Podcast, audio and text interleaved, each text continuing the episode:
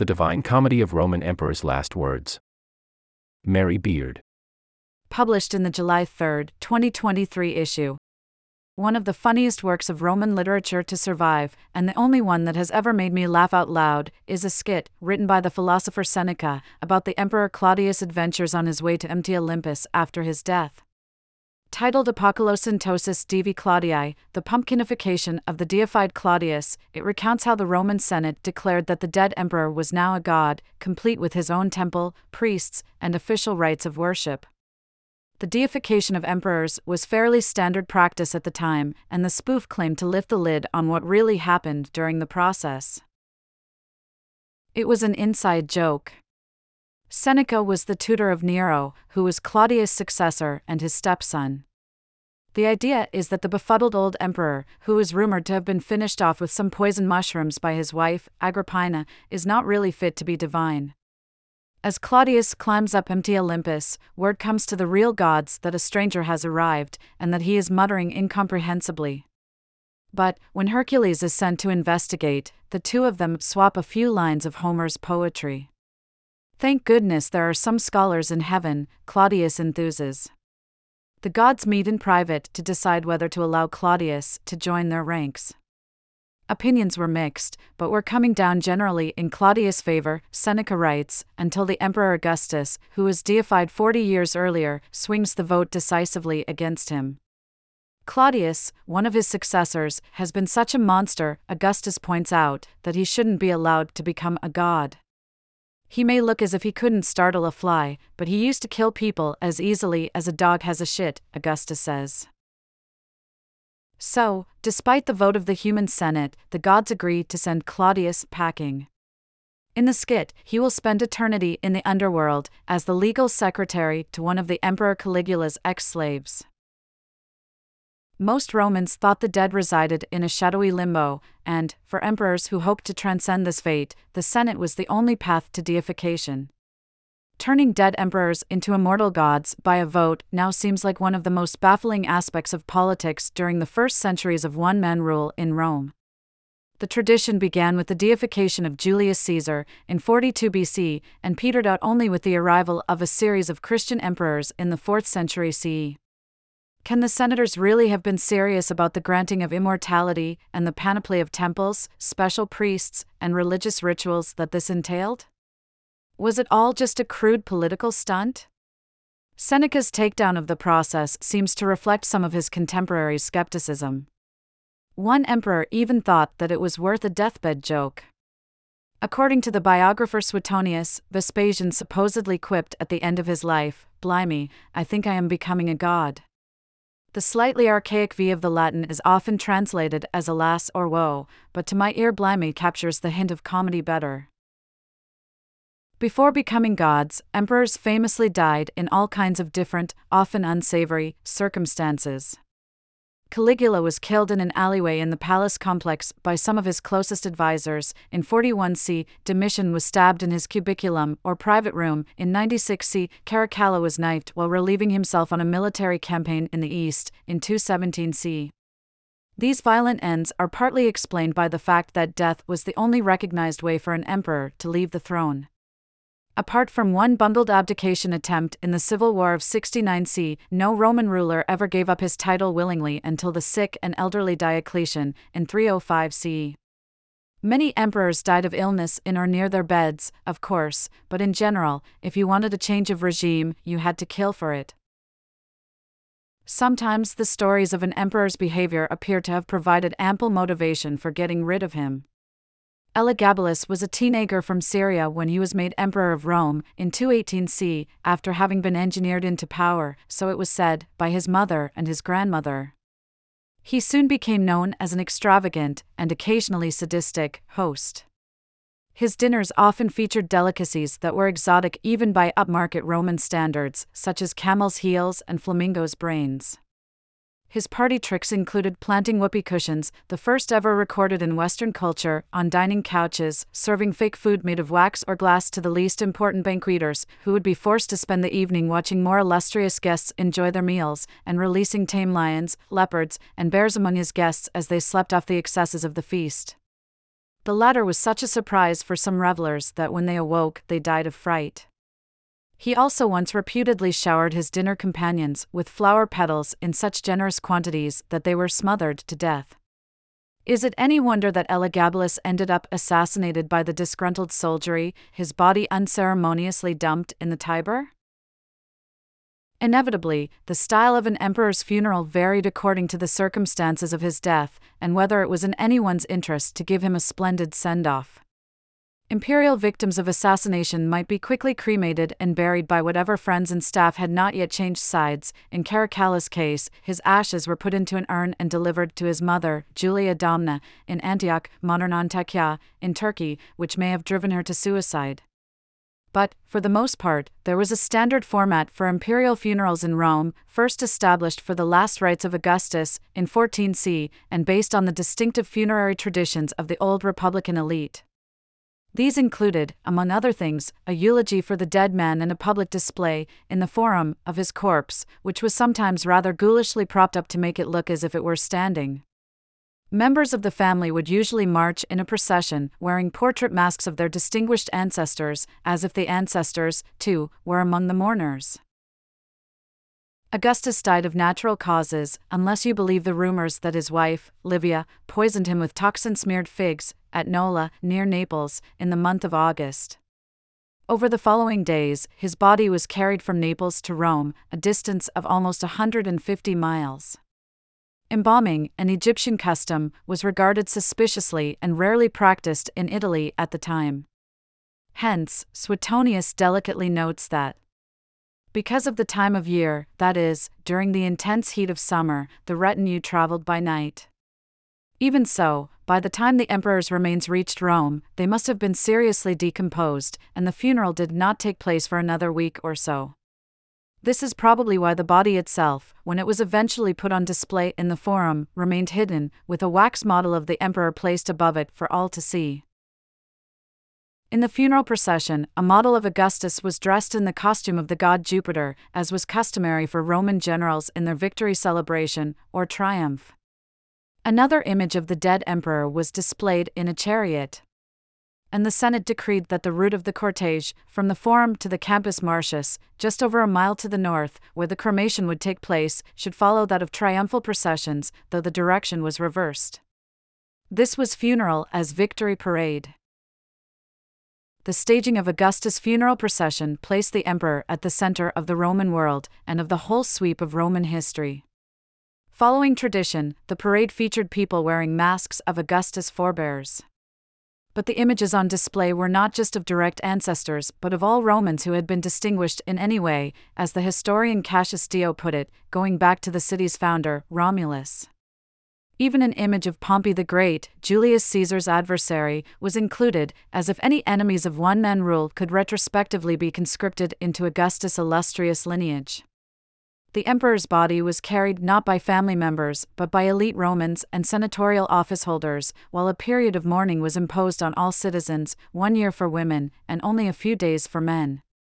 One of Augustus' honorific titles had been Father of his Country, Pater Patriae. The funeral suggested that all Roman heroes counted among his ancestors, and all citizens were part of his family. Video from The New Yorker The Pass Unrest on a Private Beach. 200 years later, the historian Herodian described the funeral, in Rome, of Septimius Severus in 211 CE. Not much had changed. Herodian refers to a procession from the Forum to the place of cremation. He describes people, now in chariots instead of on foot, wearing masks representing Roman generals and emperors of the past. But in his account, the wax image of the emperor plays an even more prominent role.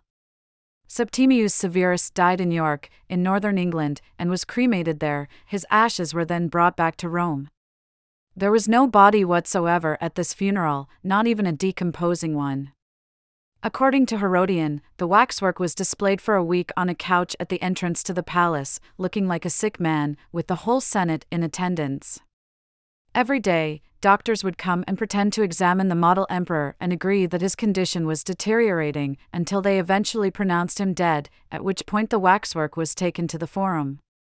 A similar wax model, dressed in imperial costume, had been used in the official funeral celebrations of the Emperor Pertinax in 193 C, which were held three months after he was assassinated and buried.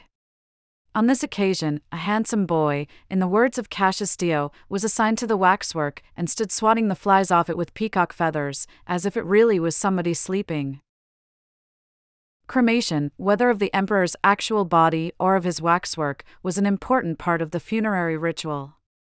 But it also played a key role in the process by which some Roman emperors became gods.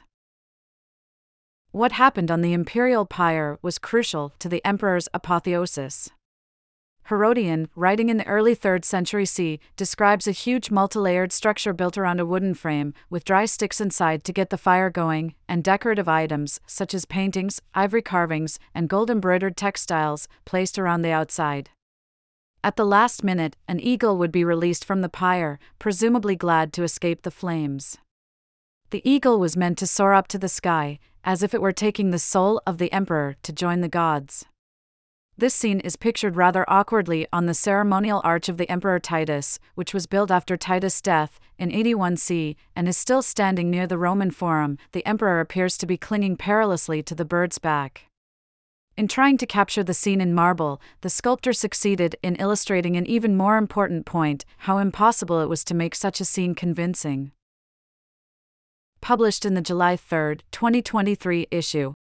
According to Cassius Dio, an eagle also played a role during the cremation of Augustus. It gave Robert Graves, in his novel I, Claudius, an irresistible opportunity for satire. In imagining the scene, Graves writes that the grieving widow, Livia, had hidden an eagle in a cage at the top of the pyre to be freed by a string pulled at the right moment.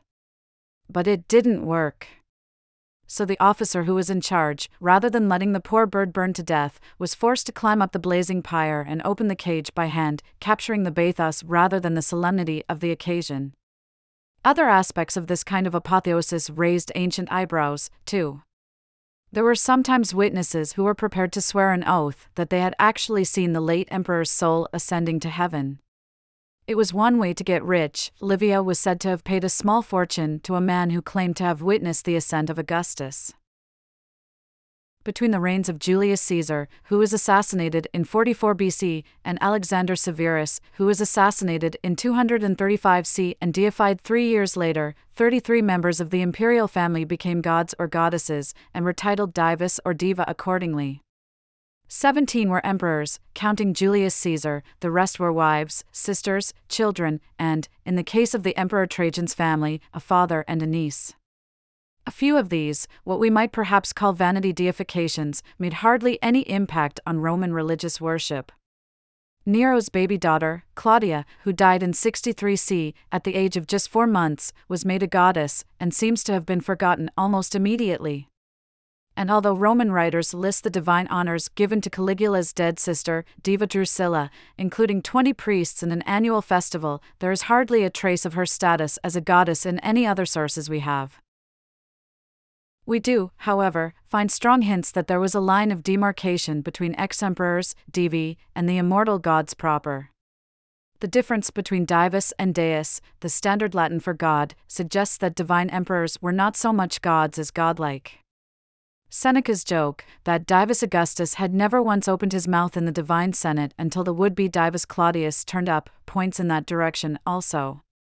Compared with the other residents of MT Olympus, Augustus was of a distinctly subordinate status.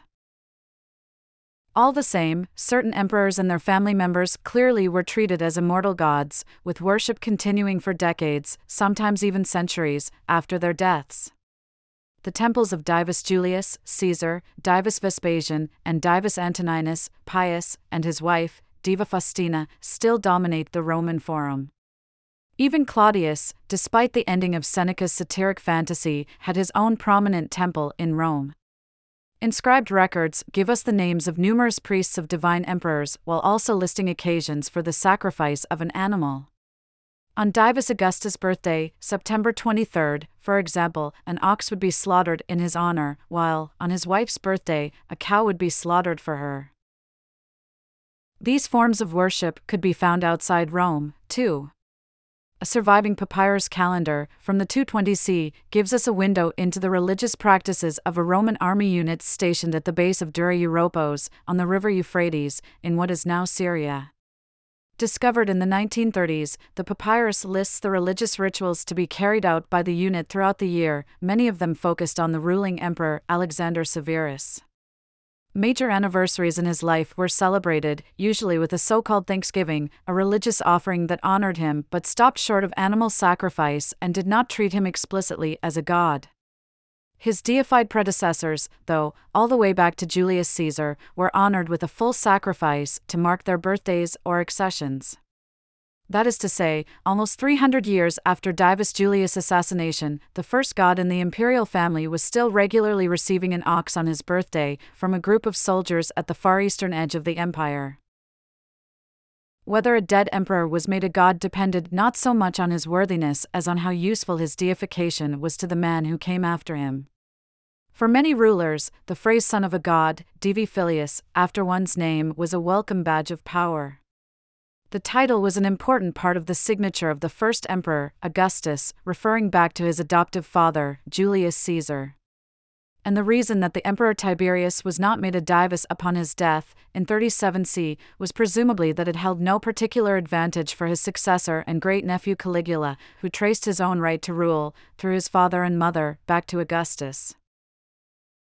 It is likely that hard headed cynicism and political calculation played some part in emperors and their advisers presenting imperial power in divine terms. But it was not quite as simple as that. The imperial cult makes more sense, or at least looks less manipulative or absurd, if we put it back into the context of the principles that governed Roman religion more generally some of the aspects of the worship of emperors that make it most difficult for us to take it seriously, in particular, the preposterous idea that someone could be a regular mortal one week and immortal a couple of weeks later, fit much more comfortably into traditional Roman assumptions of what gods were and how their power worked in the world. For a start, Roman religion typically welcomed new gods. In all its different versions, and there was never a single orthodoxy across the Roman world, it was polytheist. New gods were recognized all the time, while others might be quietly forgotten. Scholars in ancient Rome enjoyed digging up weird time expired deities, such as Paventia, the goddess who stopped children from being afraid, or Cinxia, one of many who presided over sexual intercourse. Most helpfully for would be divine emperors, some gods were said to have originally been human beings. Hercules, for example, after a life as a mortal strongman, was deified on his funeral pyre and Romulus was also said to have become a god after his death. In other words, for the Romans, the boundary between the human and the divine was crossable. Some mortals were thought to have had gods among their direct ancestors. Julius Caesar's family famously traced itself back to the mythical Trojan hero Aeneas and, through him, to the goddess Venus, his mother. It's no coincidence that, when Caesar built a new temple to Venus in Rome, he gave it the name Genetrix, the ancestor. Then, there was Suetonius' claim that one short ruling emperor, Galba, paraded Jupiter as his ancestor on his father's side, and, perhaps ill advisedly, the divine Pasiphae, who gave birth in Crete to the monstrous half bull, half human Minotaur, on his mother's. Outside the world of myth, extraordinary human power and success in Rome was often presented in divine terms. The clearest example of this is the costume of Jupiter, through which Roman generals, by wearing it in their triumphal processions, could suggest that at the height of their success they became gods, even if only for a day. Some of the very features that make the imperial cult look so unreligious to us were what made it look typically religious to Romans, for whom there was never a division between church and state. Public worship was based not on personal devotion, individual faith, or tenets of belief, but on the simple axiom that Rome's military and political success depended on the gods being properly worshipped. If they weren't, the state would be in danger. Personal piety did not come into it. That axiom helps explain why Augustus, when he compiled a list of his achievements, a summary of his greatest hits, to be displayed outside his mausoleum, included the fact that he had restored 82 temples in the city. Civil war had torn Rome apart for a century before he came to power. With these temple restorations, he could now be seen as literally repairing Rome's relations with the gods. It was also one of the reasons that Elagabalus must have seemed a threat. In addition to his reported excesses and cruelty, he was rumored to have plans to replace Jupiter as the chief deity of the state with a Syrian god. How could Rome survive if it simply threw over the gods who had ensured its success? One can recognize a similar logic behind the persecution, or punishment, to give it a Roman spin, of the Christians throughout the first two centuries CE. There must have been a lurking fear among the authorities that the wholesale Christian rejection of the traditional gods would put the state in peril. The connection between politics and religion was so ingrained in Roman life that the people who controlled the state also controlled its religious rites.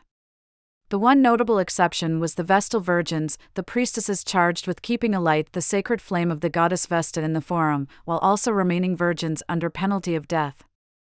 Of course, ancient gossips spread all kinds of rumors.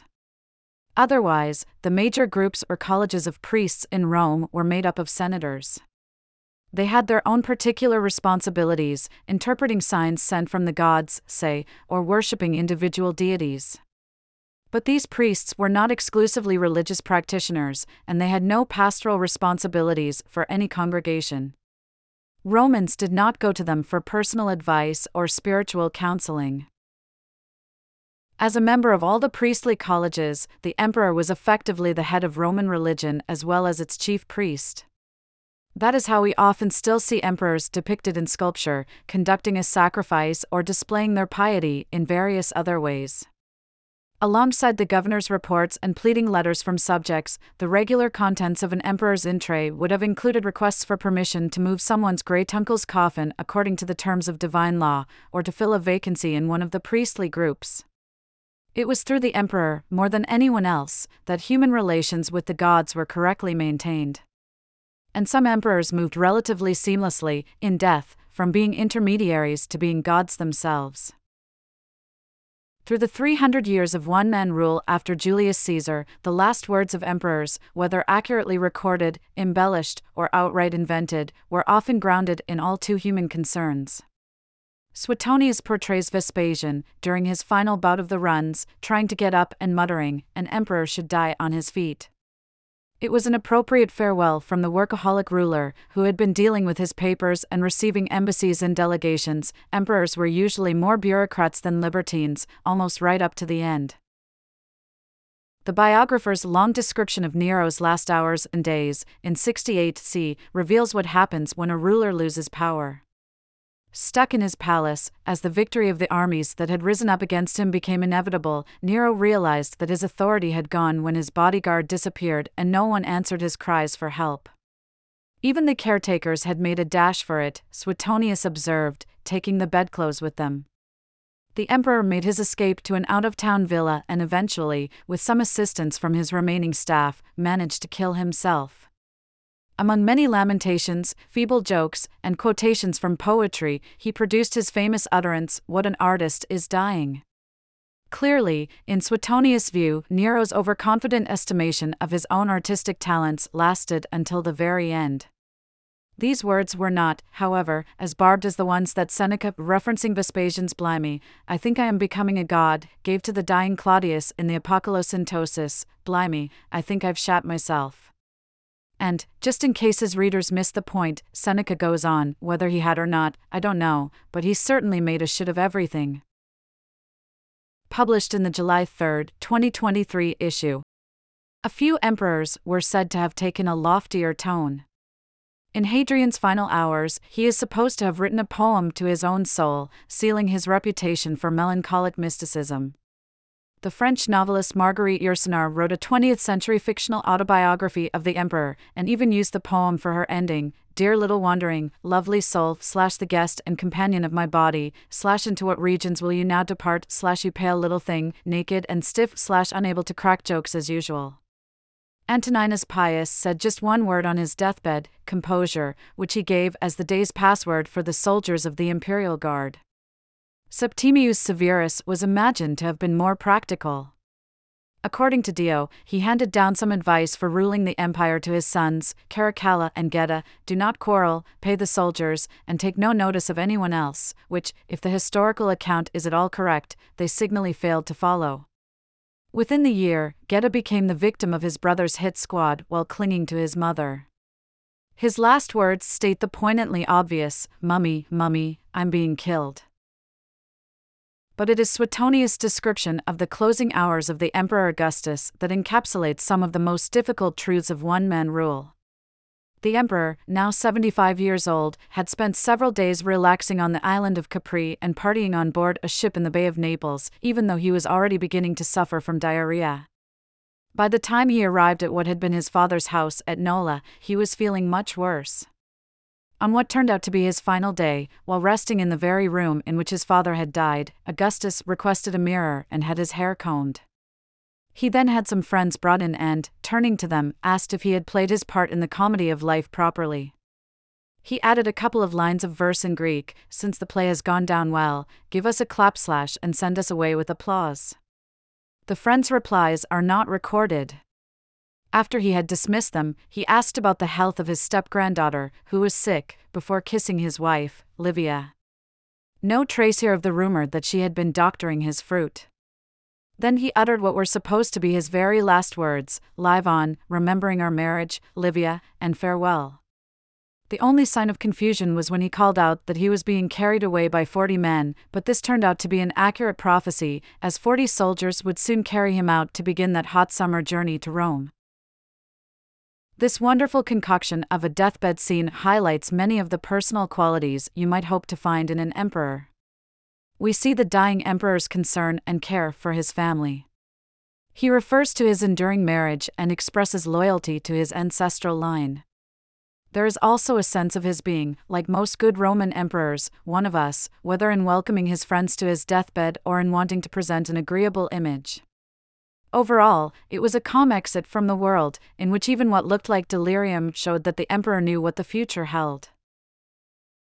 But most revealing of all was the quip about having played his part in the comedy of life, underlined by the theatrical allusion to the play having gone down well. It tells us so much about Roman autocracy that the founding father of the imperial system, one of its earliest emperors turned gods, was said to have summed up his career as a piece of theater, as an act. Diamond Suit. This is drawn from Emperor of Rome.